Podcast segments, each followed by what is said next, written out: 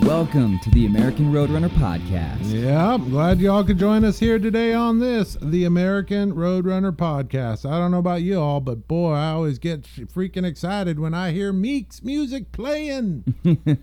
Life's Yeah. good. Just means good things are about to happen. Today, on the American Roadrunner podcast, this is where we share stories from the road in our two wheeled motorcycle machines. All tales of spills, thrills, and chills, all the good, bad, and ugly stories from the open road. We're very excited today.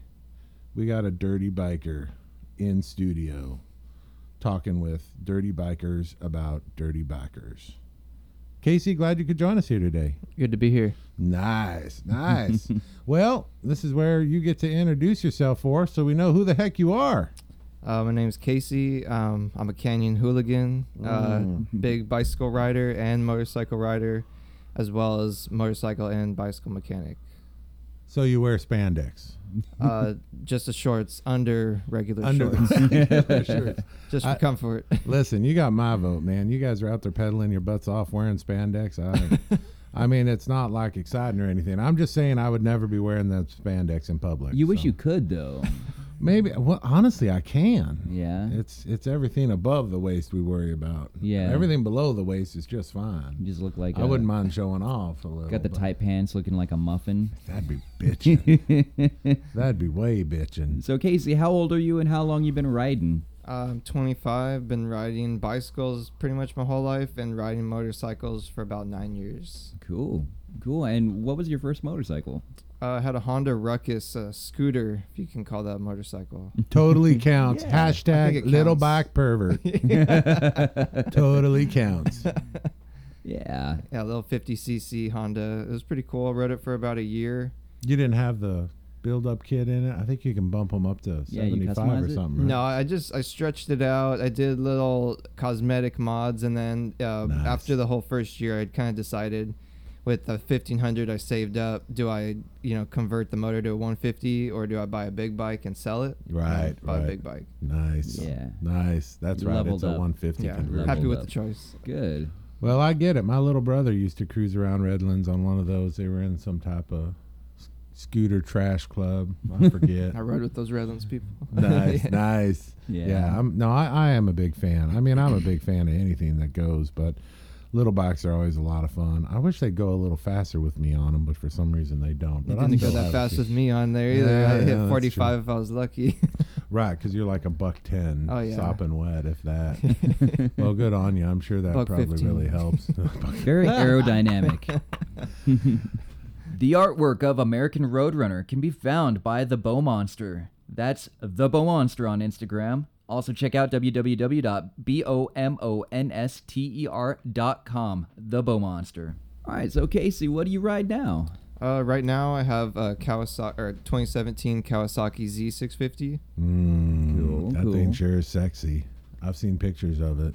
Although I've never seen pictures of it with both wheels on the ground. It happens. it There's happens. usually a wheel up, the front wheel usually. Was it made Yeah. that way? I mean, I, I don't know. It has issues. I don't know. Something's wrong with it. but you have a lot of fun with it. oh yeah, yeah. Actually, the bike I had before this was almost the same bike. It was the Ninja 650, and I had that. Rode it for about five years. Got about 55,000 miles, Nice. and then bought another 650. I mean, it's a really good platform to ride. yeah, it, really it was really easy to learn on, and once you you know learn how to ride, I mean, I'd ride the crap out of it, and I mean. It holds up really well. It's super fun, fast enough. I mean, it tops out at 135, and I rarely, I usually don't, don't you know, No, that would be illegal unless you're out land speed racing. That Yeah, it's like you don't need to go any faster than that, and I don't even Right. usually go that fast. It's like it's perfect for the canyons, super good torque at the low RPM range. So Well, and I think you bring up a good point. Uh, 650 is kind of a magic number. 600 is a good number too. Yeah, But the way it just works out, the only difference between a 650 and a 750 is this outside diameter of you know the actual piston. So with a 650, you're going to have a bit more torque, And I, I know back in the day, it was said the KZ 650s actually went faster than the KZ 750s. Are those four cylinders? Yeah. Okay, yeah. See, this one's just a twin too. That's Right, I love right. it for the maintenance too. I mean, super Yeah. easy to do valve adjustments. Yeah, you've only got two of everything's a lot quicker. Yeah. You've only got two carburetors as well. No fuel injectors. Whatever. I'm not talking to you. We don't get to talk What are about those? stoichiometry, anything. uh, but it all plugs in at the top, like yeah. the top front cylinder, back cylinder. The flappers are on top.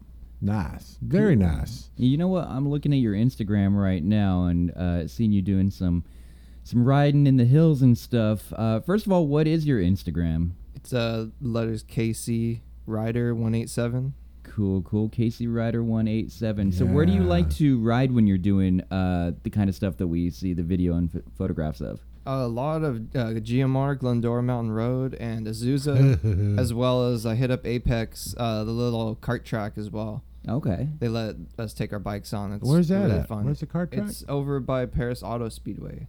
Par- It's next really? door. Oh yeah, yeah, yeah, yeah. You know, I always assumed that it's was a little part of mini track. It's like Honest- yeah. forty dollars for the whole day. Can't Yeah. beat it. Compared, I mean, I'm not big into doing full track days, especially because I can't take it on. I'll have to take the cage off my bike.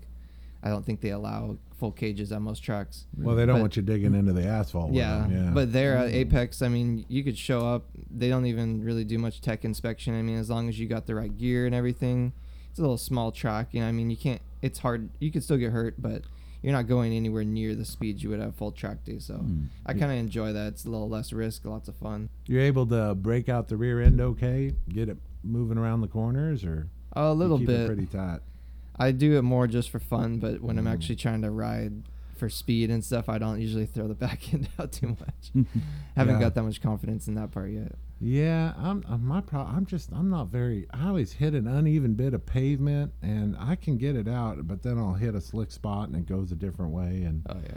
by the time it starts going, it surprises me. So, you know, I end up pulling in the clutch, and it, it doesn't look good. Yeah. The way these some of these guys do it, it looks Oh, really yeah. good. Yeah, I'll just be the one, you know, locking it up to like park my bike just to slide in, and, hmm but not really getting too crazy with it. Well, and it's very important. You, it's nice to keep that kind of funness on the track, and that's a Oh, yeah. benefit. Everyone knows where the track is, including the ambulances. Um, it's like people who freak out that I'm land speed racing. You're going, you know, I'm going fast in a straight line in the middle of nowhere. Yeah. Well, I'm not in the middle of nowhere. I'm surrounded by ambulances. It doesn't really matter how fast I'm going because I pass a rigorous tech inspection. I got all my gear. Land speed racing is probably the safest thing I do. So tracks are always a lot safer. I'm always a huge proponent of that. And like you said, it's forty dollars for the day. You know. Oh yeah, you can't beat it. I mean, I haven't got a chance to take this new 650 out there yet, but I'm going to pretty soon. nice. Nice. Canyons are cool and I love them, but man, I don't know. It's just one of those things like you. It's I try to come and go, not get too involved all the time because it's just there are chances of things happening and Yeah. there's yeah. other people out there and you just want to There's a lot of yeah I try to limit the you know limit the chances as much as possible. Had a couple you know run-ins with issues, but Yeah, well, I think you know the biggest secret is as long as you're always looking at safety. I'm Yeah. glad I could bring that up. Welcome to Bob's Safety Tip Minutes. the secret is do not look at the danger, look at the safety, and your bike will follow. That's it. You know, as long as you're looking at the safety, look where I've you want to go. Yeah, you look where you want to go. Look at the safest route, and boy, it's amazing. Your bike will take you there Yep. wherever you're looking. I think naturally, as humans, we like to rubberneck. Um, actually, there was a big study done after. Uh, it was right before World War II, and they figured out it's, they call it's dead reckoning. You know, that's how we know it.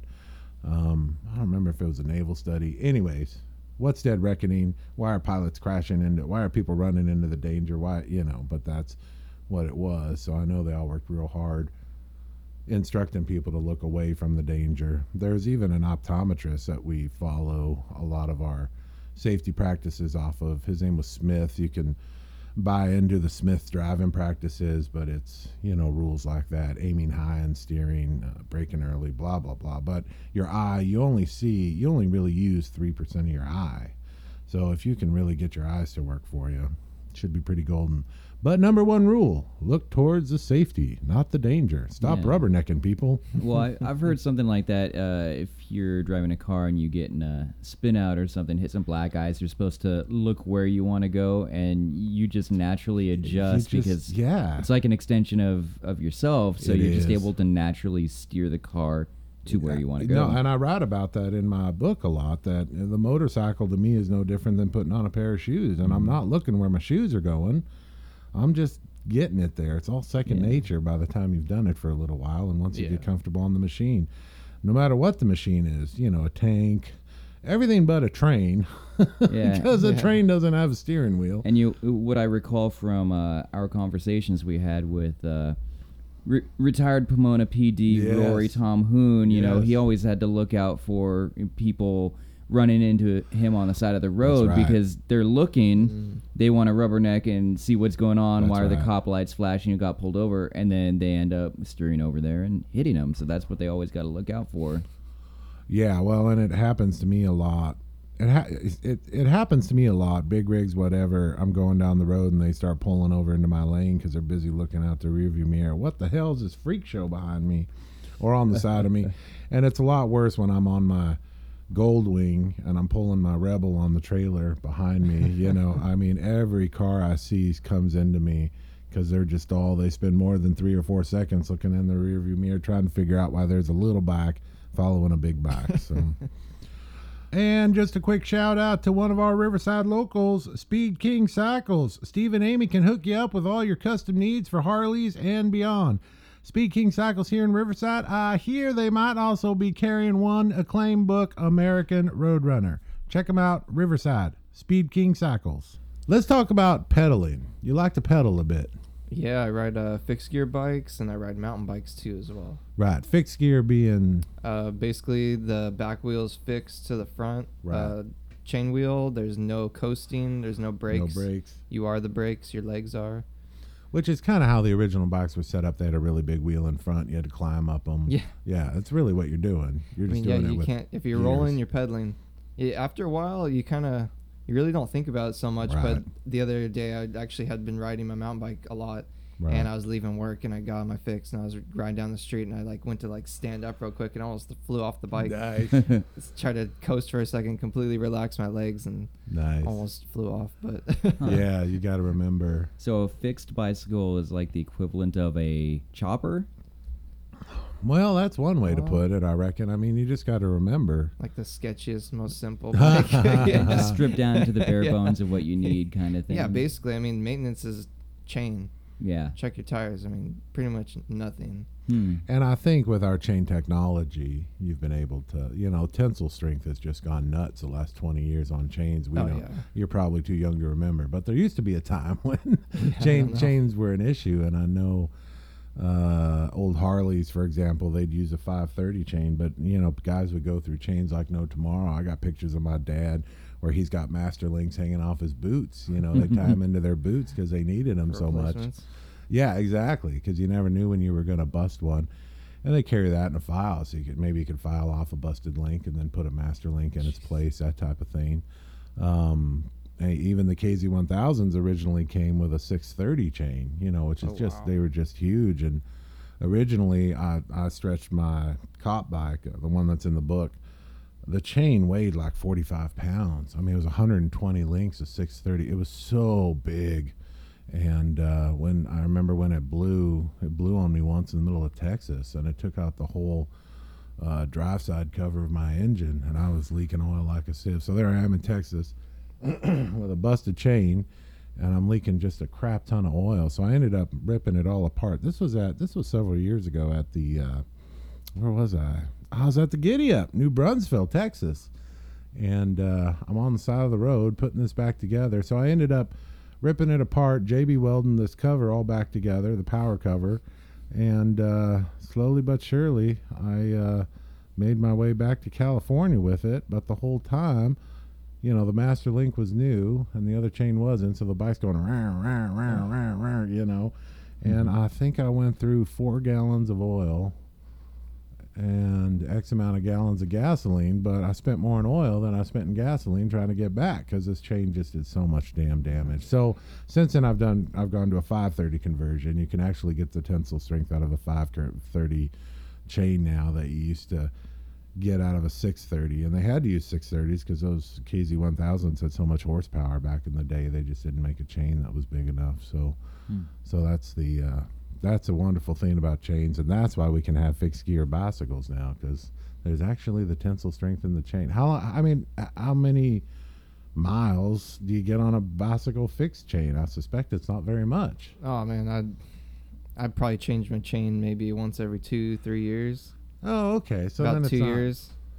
Hmm. okay But I run it's a half link chain too, so it's really beefy. it's like the best of the best yeah, it's it's also rainbow.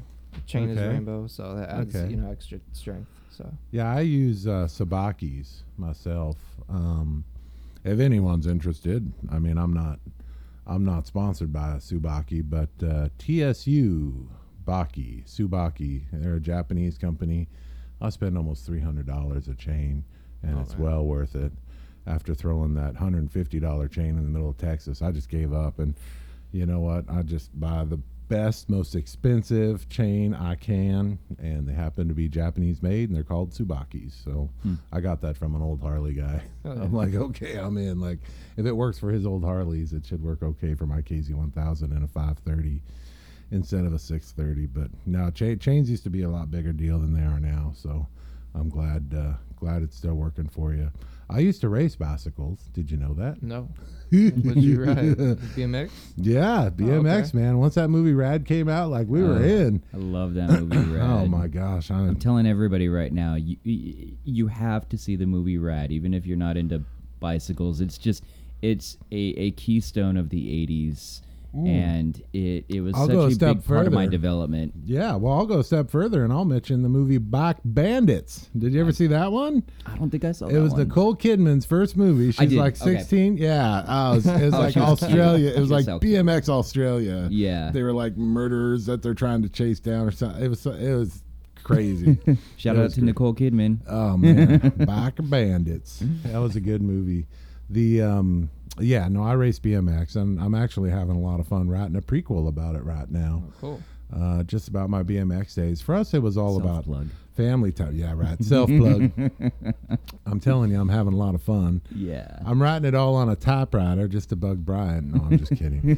um, but it's nice to, uh, you know, it's nice to remember all the cool stuff that I used to do. And it wasn't that I was doing, I was just pedaling. But it was myself, my older sister, my younger brother, and even my baby sister. Uh, we'd get out to the track and they would have, the little kids would do like, um, uh, what were those? The big wheels. Remember the three wheel things that they had at Yeah. kids? So they do those little races. I had those. But my dad would just throw all our bikes and all the neighborhood kids. We'd all throw our bikes on the motorhome and off we went, man. It was great family time, you know. I've got many a memory of my dad with that big freaking steering wheel in front of him bouncing down the road in our big old Winnebago and bicycles tied to the back, or he'd tie 'em to the top of his Caprice Classic. Like, did you have the pegs on the wheels? Did you do tricks? Like, did you have the full oh, gyro, Oh, yeah. handlebars, and everything? Well, I had one bike for that, and that bike was a Schwinn, and it was a newer one. But I no, I was sponsored by CW, so I used CW frames, and I ended up getting about three of them. Do you ever hear that one, CW? No, that's my initials. Yeah. Oh yeah. Yeah. Right. right. So I would, um, I'd use CW frames, and uh, I would use. Boy, we got everything. We had A'ME grips and mushroom grips, and we had the California light pad. I mean, we had vans. I got new vans every three months. Yeah, it was. You know, when you're like eight, nine years old, like this was killer stuff. Uh, we were real fortunate, and that was back in the day before the internet. So we would just kind of. My sister would just like send off letters to places, and bam, we'd get sponsorship. Like, actually write, Like handwrite actually- letters. I think she used a typewriter, but yeah, she would uh, send off letters, and they'd send back just piles of stuff. Man, they were so hell yeah. happy. Oh, you have a family race team? Heck yeah! Here's your crap. Enjoy. That's cool. Yeah, it was uh, quite the experience. You always So- had the cool kicks. Mhm. Always had the Vans on. Well, and we'd make sure to. I'd get the ones. Oh, what's what's Martin Aparijo wearing? Oh, lime green. I want those. You know. I had the checkered Vans. I think Eddie Fiola wore those. Yeah. Or maybe it's maybe it's backwards. I was always getting those guys mixed up. And then also I had the knockoff vans because my mom worked for Mervyn's Oh, way back in the cool, day. So I cool. had, I had what was called Airwalks. I know they're still around. Nice. They might be. I mean, Payless went under and they carried. We would have kicked your Airwalks. butt. But yeah, at the school the if you Airwalk. wore I, I Airwalks. loved them because they had the flying monkey little logo. it's like the back of this monkey and it's Right, like arms right. and legs flying Right. out. Right. Yeah, man. The Be a kid 80s. again. To be a kid. Well, and I kind of enjoy that. Like Casey's still like rocking it, man. Yeah. He's still like freaking pedaling all over the place, Keep both. Yeah. up and down Mount Rubidoux. Well, that's what's cool is you you don't really need to grow up anymore. You know, you No, can you can fall in love with much. something and you know just keep on doing it. And you, you know, speaking of, uh, from what I understand, you you do what you love. It's like not even like a job. Uh, where do you work and what do you do? Uh, currently, I work at Jensen USA, and I'm a bike builder. I build. Jensen, USA. I get to build uh, some of the nicest mountain bikes I've ever seen Yeah. on the daily, so it's kind of nice. Kind of like start to forget how expensive some of these things are, but Yeah. You get a so you get a good discount or you just uh, conveniently take stuff home and yeah, stuff. no, no, I think it, we get things at about cost. yeah. So it depends on what it is, but yeah, for the most part, I get you know most of the parts I want or like things I usually never would have been able to really put out the money for. I mean, I could get little parts when I want to. I mean, it's not too bad. So it's like you don't even work. Like you just go and you do something you love every day. Just build bikes, get to test ride them in the back. Yeah. Usually, you know, got to test out the brakes, got to do some wheelies. So cool, cool. Make and sure then like doesn't at the end of the day, you're like, oh, it's been eight hours. Okay, I guess I'll go home. Can't wait to come back to work. ride a bicycle home. we should Or all be so fortunate. and and Jensen is here in town, or Uh, yeah, it's it's still technically Riverside, but it's pretty close to Moval. It's right up by the 60 freeway. oh, where East that Ridge. F sixteen just crashed. Pretty close. Pretty Right, close. right. Did that Looked like our warehouse, but it wasn't. okay, cool. That's cool. Yeah, we were all a little worried about that. F sixteen crashed into a warehouse. That was uh, nuts. That was a busy, crazy pilot, day. pilot escaped though. Pilot escaped. Yeah, one died. Nobody was hurt in the warehouse. I know. There was that's people in there, but nobody got seriously hurt. Could you imagine you're just all hanging out working and a freaking plane comes through the roof? I literally thought about. I, I was hearing him fly over um, maybe two three days before that had happened. And I was like Right. thinking about like what if like a bomb dropped through or what if a plane. Uh, I just because they just kept flying over all day, and then that literally happened a couple days later. So jinxed it. I didn't mean to. I'm sorry. ah, well, it is something we deal with. Being so close to an air reserve That's base, crazy. it's a fair weather base. So and who it, knows well, it what is one of the there. safest places to be is near you know a Yeah. military base. Maybe, unless Oh. people get mad and start shooting stuff up, start shooting up military bases. I don't know. Check out our friend Jake with the Flying Dutchman Co. With all your motorcycle and customization needs, that's the Flying Dutchman Co. You can find him on Instagram and YouTube at the Flying Dutchman Co. So I suspect when you even ride your bicycles, you wrap yourself up in bubble wrap, like everyone else. No. no, Do you wear the really little helmet? I never understood the little helmet on the bicycle. I actually just got my first bicycle helmet once I Oh. started working at this job at Yeah. Jensen USA. So you've got the little itty bitty. I don't think it does anything. It's does it do anything? Well, it, this one's actually uh, it's like a mountain bike helmet technically, okay. but I mean it, it would if Full you. face or I have a full face. I don't really use it. It's just like the one that goes on top. But I mean, I feel like it's better than having nothing, especially because some of the trails we ride, you're going like pretty close to flipping over the bars sometimes. Pretty on the mountain downhill. bikes. Yeah, there's a lot of big rocks. So I mean, it, it would. It's not bad to have. I never wore a bicycle helmet ever, but I mean, I think it's a good thing to start. You Yeah. gotta protect your head. I mean, you could you could take one hit to your head, and I mean that could be it. So Yeah. No, I, I agree. I yeah, wear especially when helmets there's rocks everywhere, you- it's hard to ignore the, the dangers.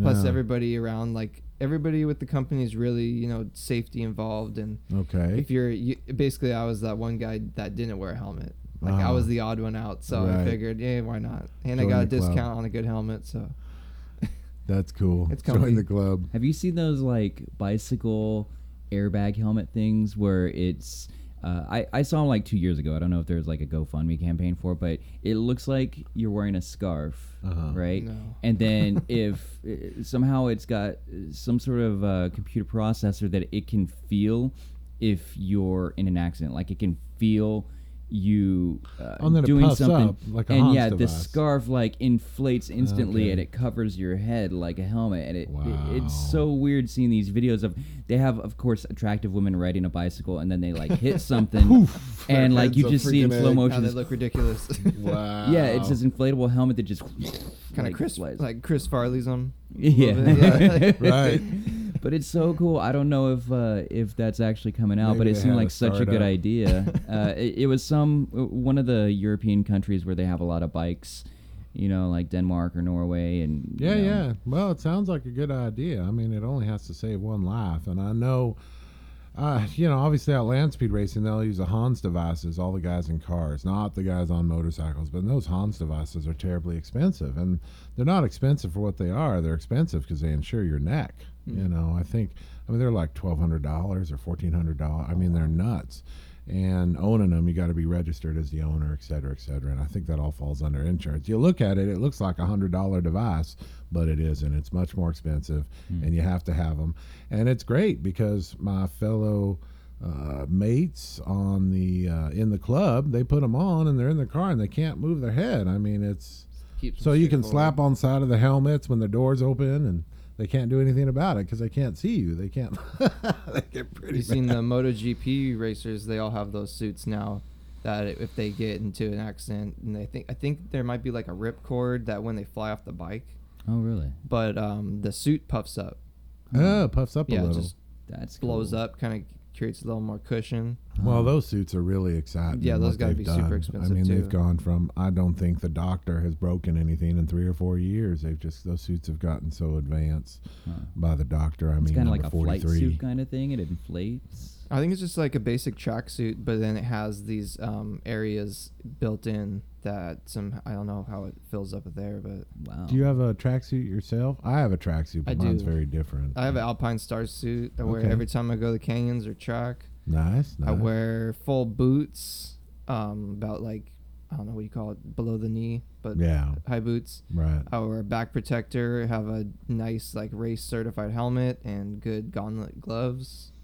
Basically everything you need, and I've, I mean I already just tested out the gloves recently, so or tested everything out recently. Oh, you got the that? slide? yeah, Yeah. um, I was in Azusa. It was uh, November, and I was coming up with uh, with my friends, just doing a regular Sunday canyon run. And we had barely got up there. We're getting close to Crystal Lake, and I was coming to a left hand corner. And as I was approaching it, uh, there was another rider actually coming down the road in the opposite lane. Oh, wow. And I could tell by his body positioning he wasn't going to make the corner. And yeah. as soon as he got close to the yellow line, it just looked like he grabbed a whole handful of front brake and just dumped his bike, and it was coming right at me. Him and his bike slid into my lane, and I almost there's like a one foot gap between him and the bike, and I was ready for the bike to take me out. And like the last second, I ended up actually going over his legs and flying off the bike. So I kind of like jumped over like a speed bump, Yeah. and bike flew on the side. Tested out the crash cage. Shout out to Impact Tech. Great cage. I was able to ride the bike home. Thank you, so that was Impact Tech. awesome. Yeah. Uh, bike's still fine. Uh, I flew pretty far. It's got a little banged up, but unfortunately for the other rider, uh, he ended up with a broken arm, a concussion, and a pretty bad broken leg. But I actually talked to him recently just to see how he's doing, and he's actually doing pretty well. He said he's walking again. He can run. Nice. He said the screws bother him a little bit, and where they fix his leg. Right. I'm not sure if those are permanent or if they'll be removed, but I mean, Is he gonna get your name tattooed on his leg? no. I think he got his name tattooed on his leg with a scar. Yeah, Right. yeah. Right. but yeah, I mean, fortunately, it it could have been way worse. I mean, it still was pretty bad. He did have to get airlifted, and like the whole time I was kind of freaking out. I didn't know the severity of the injury. I wasn't even sure where I had hit him at the time. Sure. Sure. But I mean, fortunately, you know, he was okay. Everyone was basically okay, like in the long run. And I mean, and that's all due to your equipment. yeah, and yeah, unfortunately, he didn't have any real gear. He had basically he was in jeans, but I think he just had a helmet and gloves yeah. and maybe a jacket. But I mean, the only damage I, I got like pretty I got sore and beat up, and my arm was a little hurt. But I mean, for the most part, my suit saved a bunch of road rash from happening to me. I mean, I even got a little road rash on my hip Mm. from the heat of the suit sliding. Right. Right. It didn't even tear through, but I mean, if I didn't have that, like I already know what happens. I crashed my first 650 after my first year riding, and I had my bones showing on my left arm. I had road rash Ugh. across my whole body. Mm. I had a t-shirt on and skate shoes. My feet went through the bottom of the shoes. Ugh. It was pretty terrible, but I met my current wife from that crash, so I'm not upset about Yeah, there's it. a But plus. Regardless, it hurt like worked a son of a bitch. yeah, so. but yeah, it sucked. And after that, um, I learned how to wear gear, wear Yeah. jackets in the middle of Well, summer. and you've got like the zippers on your suit, so if it's hot, you can open it up while you ride and get some air Uh, in. suit has no zippers, but it's perforated, so it's not that Okay, bad. I okay. mean, I deal with it. Get home, take a shower. I mean, So that's what they mean. I when wear they a say- CamelBak. it's Yeah. like That's what they mean when they say dress for the the fall. Don't don't the dress for slide. the ride. Ju- dress for the slide, not the ride. That's what it is. nice, I like that. nice. But yeah, I mean, you don't. Unfortunately, so many people I've ridden with, they only learn after something happens, which sucks.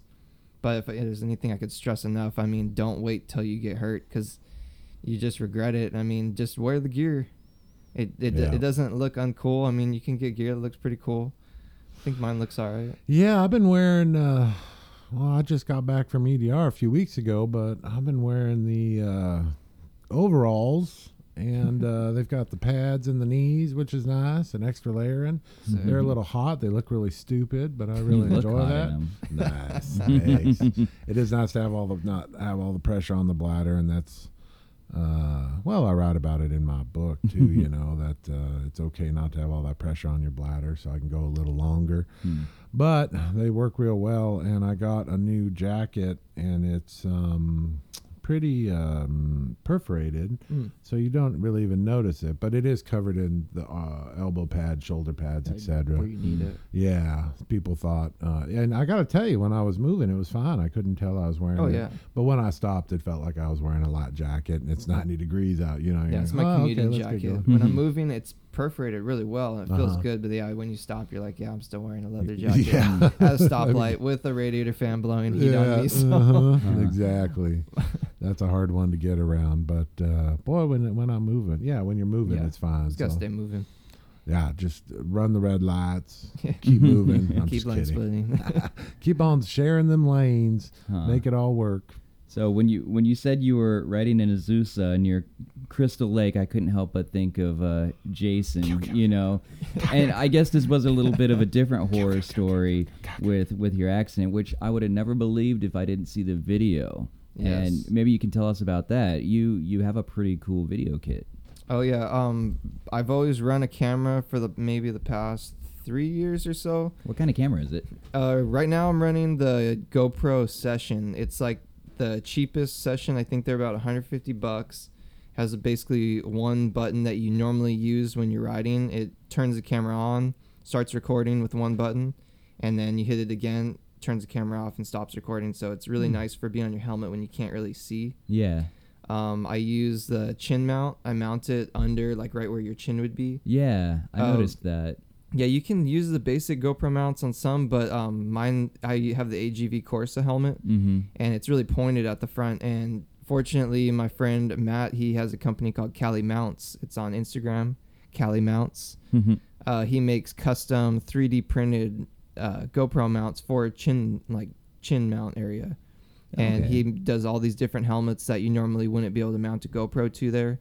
So it's like custom fitted for that helmet specifically, and it, I got to test it out, and I mean it's still good. So Yeah, you know, it's a I, good perspective though. I always see the people with the the video on either the side of their helmet or on the top and I would have never thought of you know putting it on the chin but they're getting so much smaller now you Yeah. know it's hardly noticeable Yeah, it's, really cool. easier to reach from there, and also too, it doesn't catch the wind so much. That's why I like it. It kind of you don't really notice the the camera there, but I've had the camera on the top of the helmet, yeah on the side, and it kind of you know you get to a certain speed and it starts pulling your helmet a little Yeah. bit. So and it looks cleaner. Yeah and is it like heavy at all like do you want to pull your chin down because it, No. it has more weight Not with this camera. Maybe the older GoPros where they're bigger. where For they're like sure. a big VHS yeah, I used to camera have thing. one of those older GoPros on the front, and it definitely you could feel it on there. But once I got these little sessions, they're just a little cube, huh so it's it's nice to have. Yeah, you know, I, I hear DJI is kind of taking over GoPro's position in the market for, for those videos, but GoPro is still hanging on. They're they're all right. There's they have little issues. They're a little finicky sometimes. I mean, if you don't have the right uh, SD card or stuff like that, they'll Yeah. freeze and. But I mean, for the most part, they're they're decent. I'm sure there's gonna be some better stuff coming out though, Yeah. especially smaller. And from what I hear, they're just good for the video the way it's recorded. Like it's really hard to produce something with it because of the uh, compression and everything for the GoPro Yeah. videos. But yeah, I have a I have a DJI like um, what is it? It's like a cell phone kind of stabilizer thing. Um, Huh. so I can run holding this thing. Is it like a gimbal? It's a gimbal, Oh, okay. yeah. Yeah, I can run with Tight. this thing, and it, it keeps steady. And I, got have it for you playing have you ran down the street with it to test it?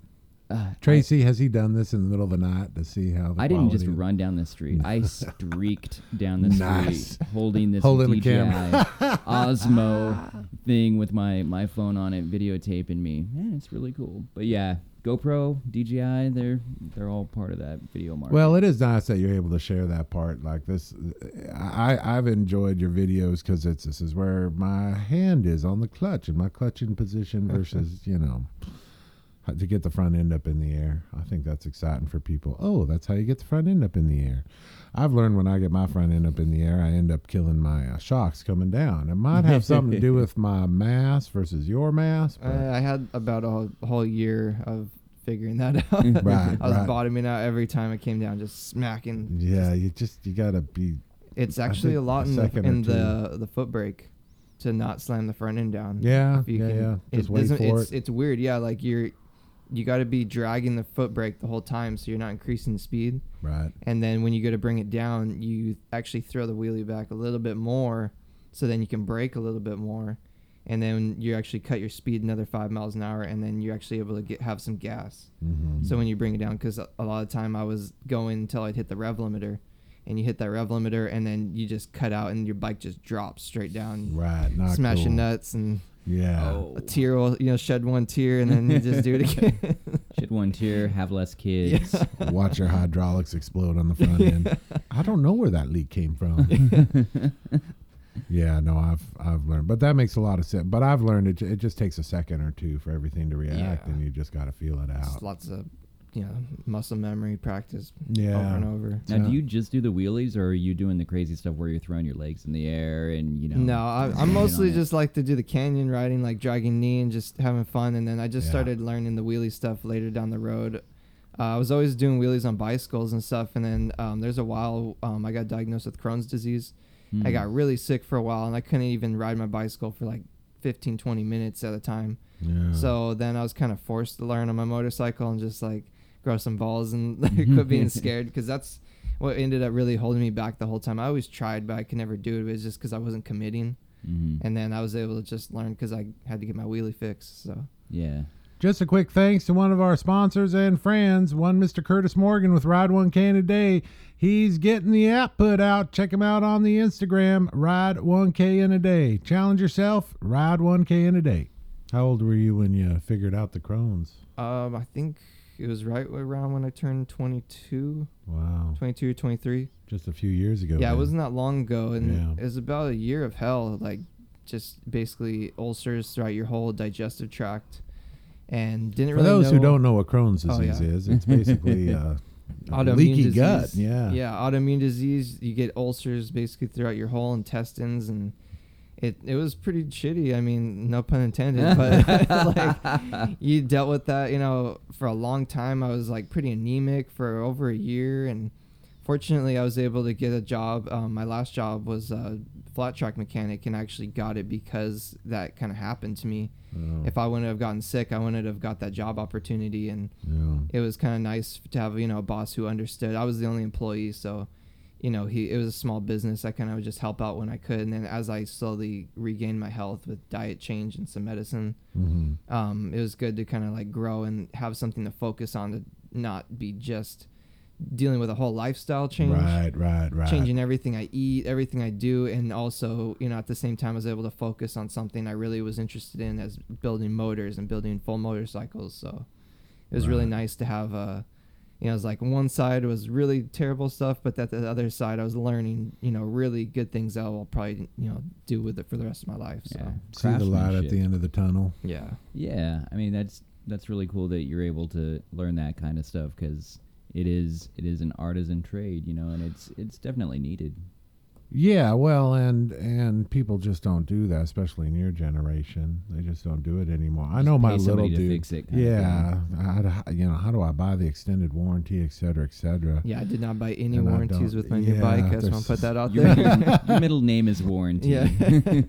There's so many people who really worry about that, and I think, I mean, I, I see it all the time, and I just I don't understand that world. Everyone's busy hopping around the U.S. worried about their warranty on their motorcycle, and they concern about it. And I don't.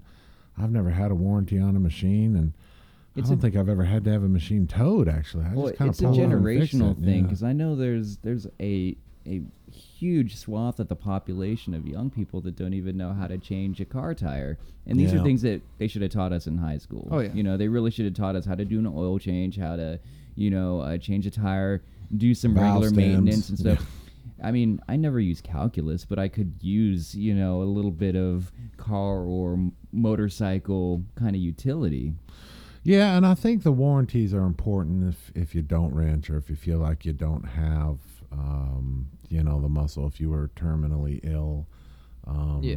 Yeah. I know. Oh, they're necessary. I mean, totally non sequitur, but I, you know, I I, I ride with uh, a few women, and they're it makes them feel a lot better to have the warranties because they're not going to be out there on their hands and knees ripping their engines apart on the side of the road. Like Sometimes you're in some the of middle of, us might- nowhere. You know, you got to know how to do a couple things. Right? Yeah, and it makes them feel better to know a tow truck's on the way because I think naturally, and I, I really have a lot of admiration for that. Women traveling cross country deals with things a lot differently than men do. They've got a whole other aspect of things to deal with Mhm. uh, that we don't as men. Things that I don't even worry about, you know. And I've asked them questions. Well, what do you mean? Just do this, and they're like, "Yeah, that'll get me raped in the middle of the night. I'm not interested." I, oh, okay, yeah.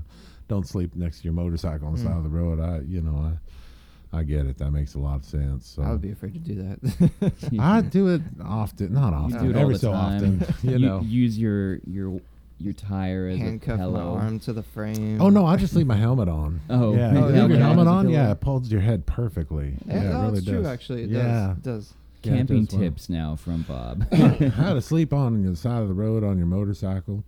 Uh, the uh, rest stops work well, except for Florida. They're Avoid funny. the rest stop bathrooms, though. The what?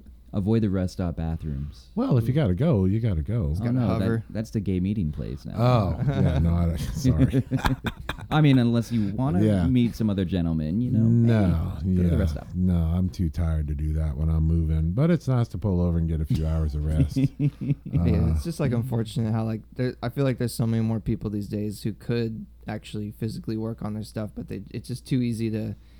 I don't know. It's just everything they want to just like call. Too easy you to buy call the warranty. AAA. Call AAA. It's convenient. Yeah, but there's no better feeling, especially with a motorcycle where it's it's like when you're in a car. I mean, if you have a flat, it's not like it's the end of the world all the time. But I mean, like stuff like that on a bike. I mean, you can't always fix a flat on the side of the road, Mhm. but anything like if something happens, you're a lot more likely to hit the pavement Yeah. Yeah. if you have an issue. And there's no better feeling than like fixing your bike, Right. and you or you're the last one that worked on it. You know you did it, and you're responsible, and you ride it, and you can tell it's running correctly by the sound and the feel. Mm. exactly. Like if you're gonna be trusting your life with it, I don't. The last thing I want to do is give it to a shop and then just get it back, assuming everything's That's fine. exactly. Yeah. How much are you willing? Because you kind of have to. If you Mhm. do that, like to at some point, you kind of have to assume that they did do it correctly. And I mean, it's yeah. as long as you know the right shot. But I mean, at the same time, if you know how to do it or you can learn how to do it, I mean, YouTube can teach you so much too. And it's kind of trial and error, and you, you know if you did it right. yeah. you YouTube know- can teach you so much. it can. You know, no, I, and you're absolutely right. really good. I have a lot of fun with that on any small thing I want to yeah, do. and you know that's got to be a, a good sense of accomplishment when you do do something yourself. Oh, yeah. I mean, it's kind of like whenever I'm cooking. w- uh, Sometimes I cook yeah. something and it just tastes better when you do it yourself. You know. No, agree. yeah, no, I, I I cook for my children all the time, and people are like, "What is this?" I go, "Listen, it's good. I cooked it myself for my children. I did for mine. I don't know what to tell you.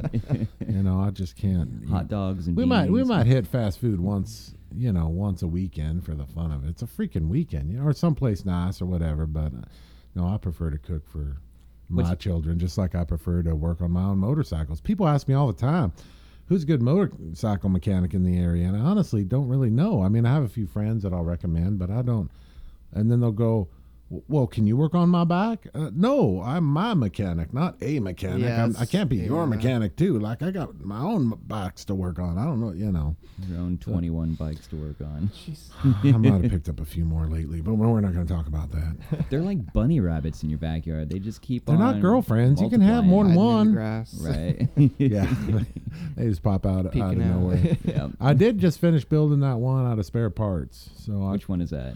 I just put one together. I've probably spent two or three months putting it together. Uh, Now, if it's you a build KZ one- 1000. Oh, I was gonna say, if you build a bike from the ground up, like, w- w- what gives it the name? Is it the frame or the engine or the handlebars, the tires? I think I'm going to call this one Backyard Parts, but yeah, it's a KZ 1000. I'm hoping to take it next week. Next weekend, we're going out to the Howland Prowl, uh, which is down in Bisbee, Arizona. I'm real excited. My friends over at Old Shit Rules, uh, Tiny and Sam, they put that show on. Yeah, it's in Bisbee. Oh, that's like a Memorial Day weekend kind of thing. Yeah, Okay. yeah, and they just have the show, but myself and a bunch of other fellow stampeders. I'm real excited actually because uh, I'm taking my little dude down there. It's his birthday; he'll be turning 13. So Cool. yeah, everyone's adventure. pretty excited. Oh yeah, uh, so we're not going to be riding. I'm just going to throw him uh, in the truck and have a nice drive through the desert. And at first, I was kind of bummed. I was like, man, I don't get to ride. But I got to tell you, there's a lot of memories. I think you forget as a parent. You forget all the chats that you got to have with your dad, you know, driving through the desert. Mhm. And a few of those I've missed with him. So I'm excited to just jump in the truck and head on over to Arizona. We might take the excursion. I Oh. we'll probably just take the truck. You know, he's turning 13, and you're going to be on a one. long car ride. You think this is the time you talk about the birds and the bees with him? Yeah, that's a good idea. now he's not going to go if he Better than all my podcast. squirrely, like freaking backer female friends telling about the birds and the bees. Lock so. the doors, son. This has nothing to do with birds or bees. And He's always like, "Oh my gosh, Dad!" he, he just wants to get out of that truck as soon as possible. He's like, "What the hell? I used that thing to go to the bathroom. Damn oh it!" Oh yeah. He, well, and and and I'm well. Sex, sex education is very important, folks. Kids need to learn. I was a father at 17. I wish Yes. somebody would have been better teaching me. You're about living it. proof. I'm living proof. Yeah. Uh, so, I've got a daughter who looks like my sister. She's so old, you know, or I'm so young. People confuse us sometimes. But yeah. Abstinence uh, is not the answer. You got to teach those kids what not to do. He's pretty good. I mean, he's pretty. I give him a lot of credit because he asks the right questions, and Well, if he's He's anything like up with a you, yeah. ho- hopefully he's nothing like me. he's more like his mom in that regard. He's got a lot more class than I do, that's for sure. So it's going to be great. We're going to be hanging out in Bisbee, Arizona this weekend. Freaking father son trip. I'm going to find a way to grab him a nice cake or something or pie and try not to throw it in his face. And, uh, you know, I, I told him we're going to hop over to Mexico for dinner. He's like, Dad, I can't go to Mexico. I don't have a passport. I'm like, no, no, we're just gonna cruise over to Naco. We'll just hop over a few blocks and buy some. Dad, I can't. Okay, here's the deal, buddy. Number one, trust your old man. Number two, trust your old man. And of course, in the background, I already called like Jer and some of the other boys. I'm like, okay, here's the deal. We're gonna leave my son in Mexico and see if he gets back by himself. This is a rites of passage. That's the rites of passage. That's right. The- Little dude's being left in Mexico. The Spartans had to go into the forest and kill a wolf. Your That's son right. has to go into Mexico and make back. Make Make, it it back back. without any of us. It's gonna be great. He's got all these scratches all over him. He's like, know, I all now good. know how to traverse Pock- barbed wire. Pocket full of chiclets. I got a poncho on. But uh, the tacos were good. He's got a poncho on, exactly. Oh yeah, he's Nah, got I a don't- hell of a tan. Yeah, yeah. It'll it'll be it'll be a nice weekend, and I, I'm excited to introduce him to some of the uh, He'll come back as fellow Roberto. stampeders. Yeah, right. I am no longer Robert. Now I am Roberto. El Roberto. Ah, he's a good kid, man. It's a pleasure to pleasure to be his dad. Yeah. And uh, you know, similar. I mean, I've taught him to wrench, and sometimes he's like, "Oh, okay, Dad," and he just does things. But you know, at the end of the day, I hope that it gives him good summer work. Isn't know, he your pit crew though? He's my crew chief. Crew chief. There's a big difference. He's responsible for all of it. Oh, so he doesn't actually have to do it. He just has to order everybody else what to Yeah. do. It's like, Yeah, he's do hilarious. that, do that. especially when we're out land speed racing. I mean, I've had other people drive for me when uh, my dad wasn't available, or you know, when my dad passed away, and I didn't.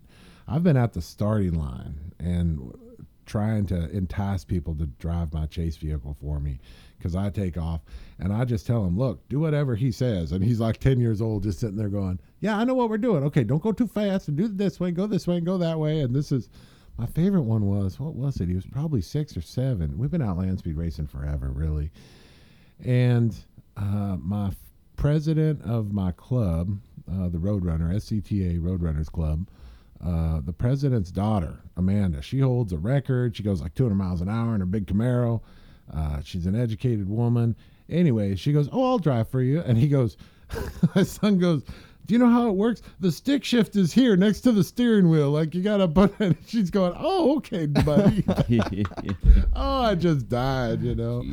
Uh, but he he rocks that so much, and he knows when you're land speed racing, you're all waiting in line to go. You're all waiting in line for the course. So it's kind of like launching a boat in California to get into the water. I mean, it's a line. So you're just waiting in line for your turn, and you're only on course for a minute, you know, and then you're slowing down for half a minute, whatever, depending on how fast you're going. I'd have to do the math. I'm probably on course for 28 seconds, you know, and then I'm slowing down. So other than that, we're just hanging out, having good family time. You know, we're camping in the dirt. It's wonderful, and uh, you learn uh, real quickly. He's learned how to make it all happen, and I'm I'm I'm really happy to have him around. Sixty feet from the starting line, little dudes aren't allowed there. You have to be over 16 and a racer, but you know. So what he'll do is once we get to that point, um, he gets in the excursion. Well, if there's something to be done, he knows he can't put his feet on the ground. so he'll climb through the excursion out the back door, jump on the trailer. Like he's got it all figured out. Wow. He just gets all squirrely figuring it out. Uh, you know, or he's walking on the side of the excursion on the on that um, step bar, boards, the yeah. running boards. Right. I mean, it just cracks me up. I've people have taken pictures of him just hanging off this excursion. I'm not touching the ground, Dad. You know, oh man, he's rocking it. So uh, yeah, that's one of their insurance things. They're, they're not allowed to have little people up near the front, which I get it. You know, some of those big motor alcohol burning. I mean, it's not the place for children. Children just aren't. I mean, they'll go deaf. You know, so so he hangs out. Uh, and I'm glad where he is. Believe it or not, part of my starting process is that bike does not have a charging system, so I'm tethered uh, to the excursion. So the bike's plugged into the excursion. You know, I've got this umbilical cord, and the cord's quite long, so I can plug in the bike when it's on the trailer on the back. So he's got all this cord on the, you know, that he's winding up in the excursion on the ground or in his lap. And so when I start the bike, I'm plugged in and I'm next to, you know, next to the excursion, my chase vehicle. I'm, let's just call it my chase vehicle. I keep saying the excursion, but Mhm. and uh, when it's when it's time to go, I unplug. I get in front of the excursion. The uh, boy, that's the most exciting thing in the world when you're land speed racing. When uh, Jill Shannon throws her arms up and tells me to put my face shield down on my helmet and tells me that she throws her two arms at me and then throws her two arms down course. Man, I dream of that. Yeah. And uh, bam, the course is yours. You know, and you just slowly but surely you take your time in a hurry getting that bike to go just as fast as it can go. Casey, you do any kind of racing like that, or you just do the circles? No, what do you mean circles? Well, I mean, like doing a track. Have you ever like done land speed where you just Oh, no. go in a straight line? Just riding on the freeway. That's Yeah. about as the longest straight lines I get. now I'm into the corners and stuff. But Could you see yourself doing it? Or actually, I should ask. I ask. think MotoGP would be. I'm surprised you're not kind of out doing a little amateur MotoGP out in uh, Chuckwalla.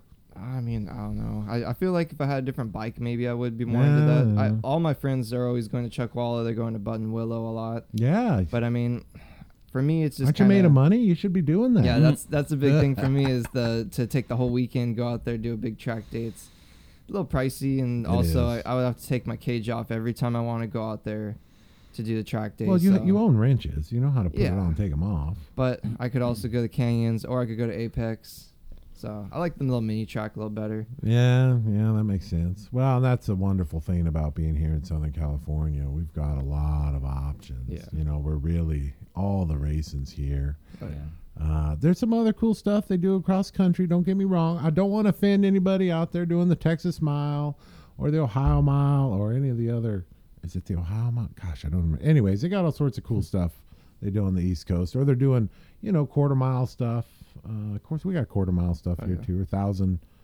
What is it? Thousand meter stuff, uh, or is it thousand yards? Anyways, they're doing all sorts of neat stuff all over this wonderful country.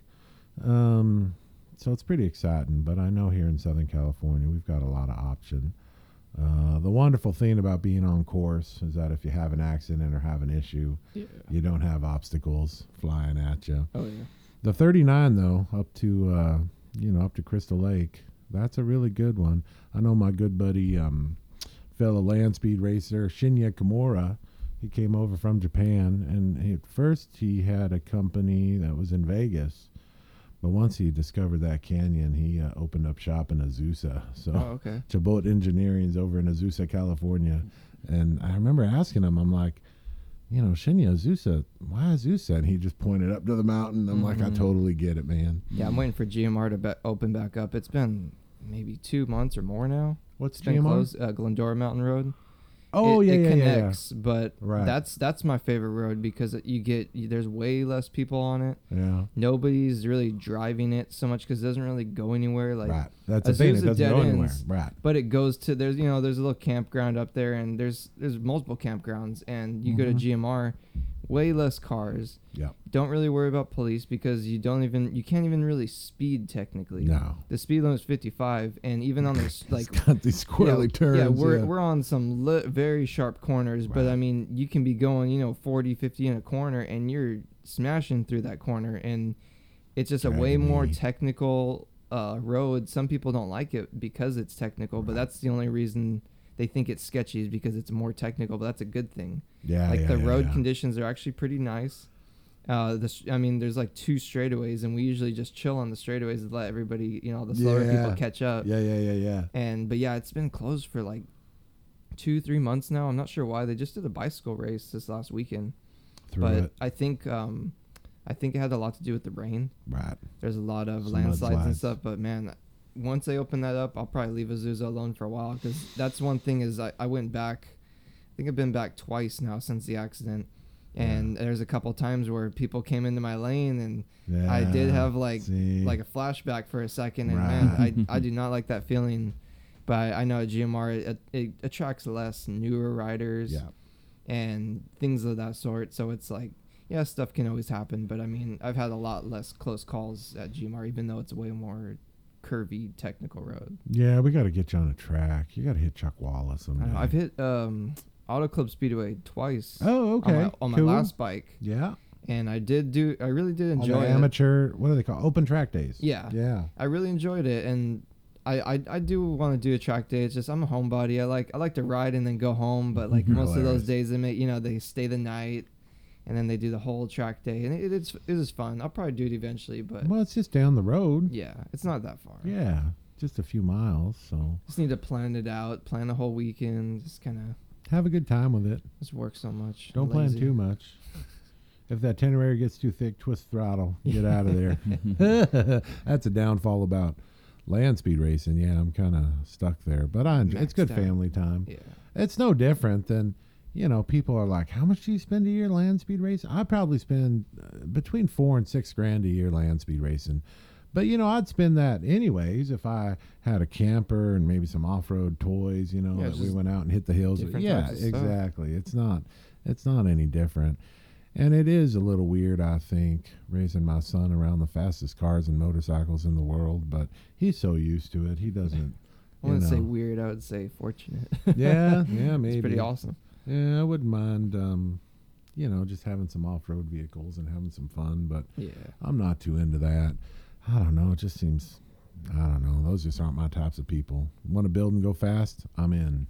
So Casey, between uh, what you're doing riding and what you're doing working, where do you see yourself in five years? Um, basically, definitely still trying to ride bicycles as much as I can and motorcycles. Nice. Uh, work wise, I I want to stay in the industry. I mean, I'm fortunate enough to be in the motorcycle industry and now in the bicycle industry. Both of those kind of happened out of nowhere, to be honest, in my life. But I'd really like to still be somewhere in the industry. I'm kind of leaning towards either or, really. Um, I maybe some type of mechanic job again if I came across the right person or opportunity, things of that sort. I mean, You should aim higher. You're you're quite the authority. You should open up your own business. You're good at what you do. Ah, that's Be some always a kind of hard mix. one. I'm just Yeah. planting the seed right now so know. that I can brag about it in another five years. Like I gave him that idea. it's one of those things that would be awesome. Yeah. It'd be really cool. But yeah, it's just We repair dirty bikes here and dirty bikes. You can call it dirty bikers. yeah, like basically I see myself trying to you know learn as much of the new things that I didn't know before because that's kind of how I saw my last job at the as a flat track mechanic. hmm That you know the whole first year it was almost every day to every week I was learning something I never have ever even came close to learning before. Mm. Learning something new all the time, so I kind of try to keep doing that no matter what industry I'm in. Trying to get all the opportunities I can to constantly be learning new things Yeah. so that I have all these things in my tool belt that I can do, and then at least you know that could turn into me running my own business one day. So Yeah. And you know that would what? be awesome. learning new things you got to keep on doing that and you know you got to have the foresight to see where the industry is going where do you think the industry is going to go in the next five years and how are you going to be part of it Uh, I see it actually in both industries, the motorcycle and bicycle industry. I see a lot of technology starting to intertwine more and more. yeah It's hard to find bikes these days that don't have traction control or ABS. Uh, Yeah. Fortunately, with my Z650, I had the option to not get ABS, which is great. But they do have that as an option. I think you actually get cheaper insurance too if you get the ABS one. wow. But um, yeah, I see a lot of technology intertwining. I mean, a couple of my friends got some of the new BMWs and the new Kawasaki's, new Yamahas. They all have all these different power modes. It's almost standard now Hmm. that you have different power modes. Um, another big thing is the electric bikes. yeah Um, also the bicycles too. There's Electric a lot of e-bikes now. Yep. But, Although they um, need to have insurance, but that's another story. Yeah, but some of those I've I've tested ridden a few, and man, some of them really take off. It's a little crazy. They they It take off and get you right to 20 miles an hour and stop. yeah But I mean, the technology with those is amazing. And then with the electric motorcycles too, like I feel in the next 10 years there's gonna be a lot more electric motorcycles out.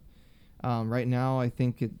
I think there's like Alta it makes those electric Mhm. dirt bikes, which are ridiculous. Oh, those are gorgeous. Uh, my friend has one of the Zero electric motorcycles.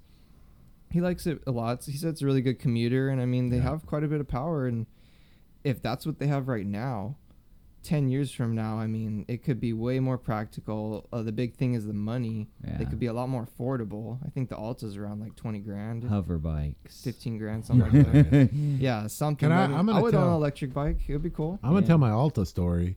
They showed up to one of the track days we were having up in. Uh, well, they were having up in. Um, I think it was it a Hell on Wheels. I don't remember. Anyways, they're flat track racing. Then Alta throws like six bikes in the ring, and all these guys jump on Altas.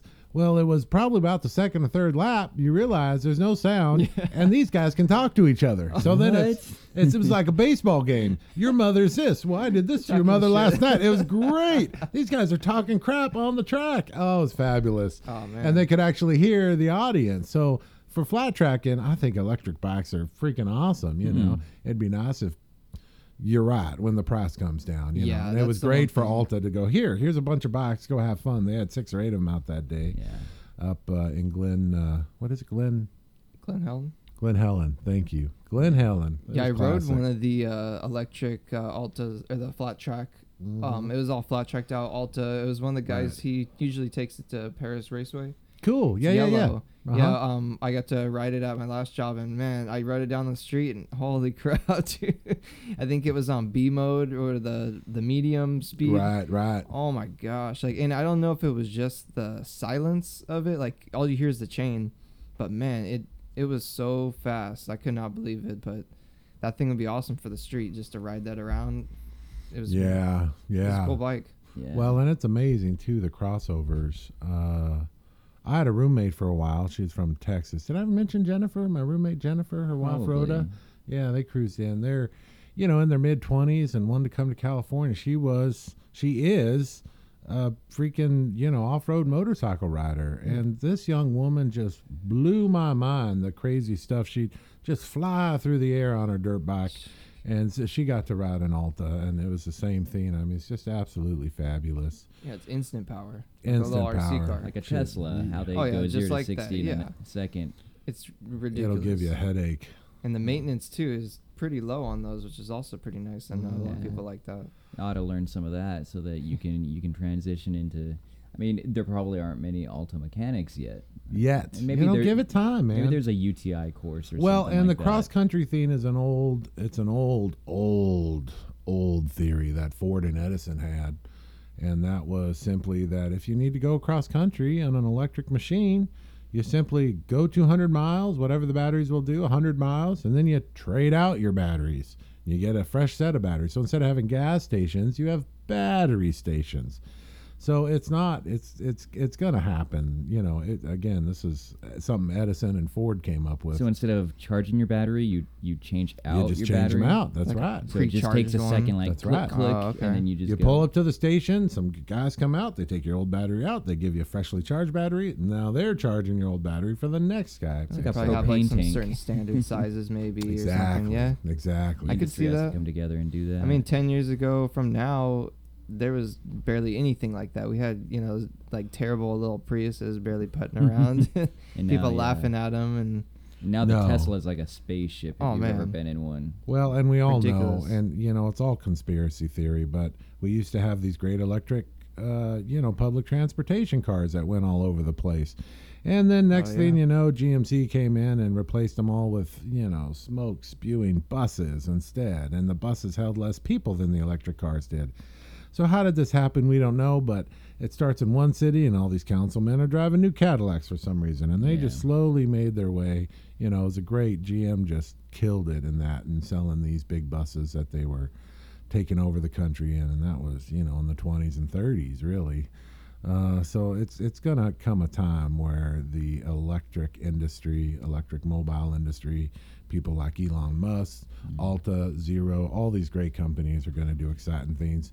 And uh, you know they started with cars because that's what that's what uses a fuel, so that's what people are sold on. But And eventually, trucks, trucks, yeah, Trucks, yeah, eventually, well, trucks were, you know, when this house was built, I got pictures of it in my old 1912 Craftsman.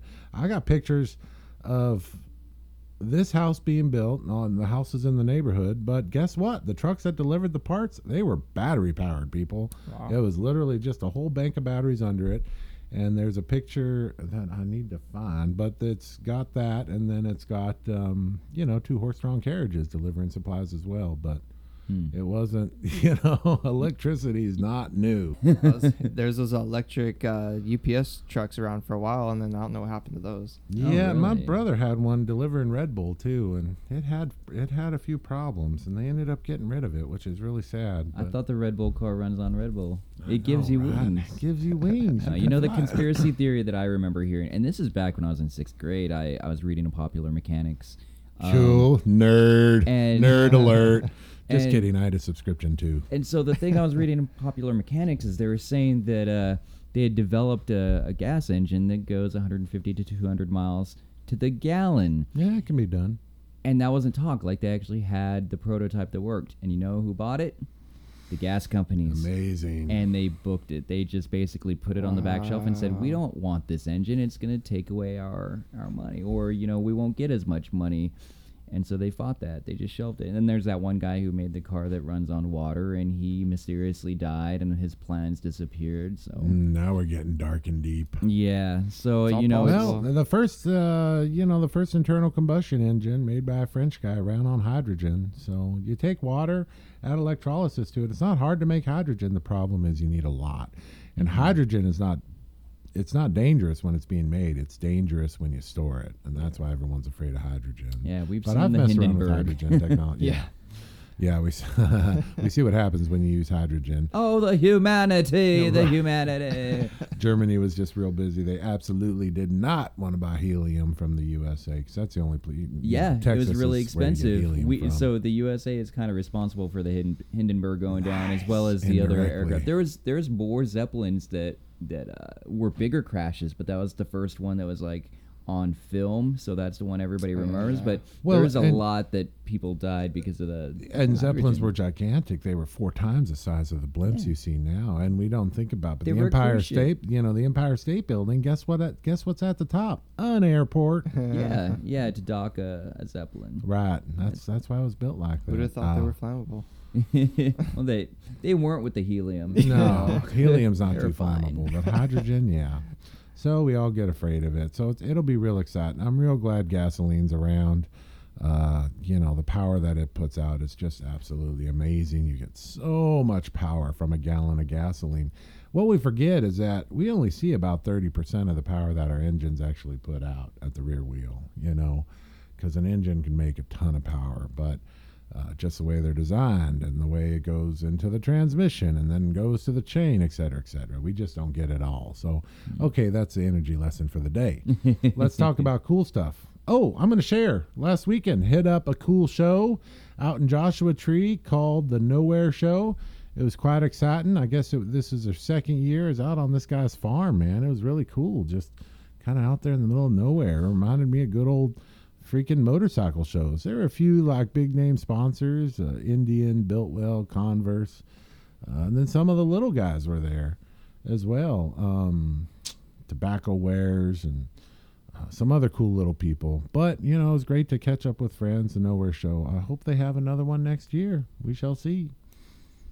Joshua Tree. Always enjoy a good ride through the desert. Some people are afraid to ride through the desert, I've heard, but boy, man, I love it. I don't know what my problem is.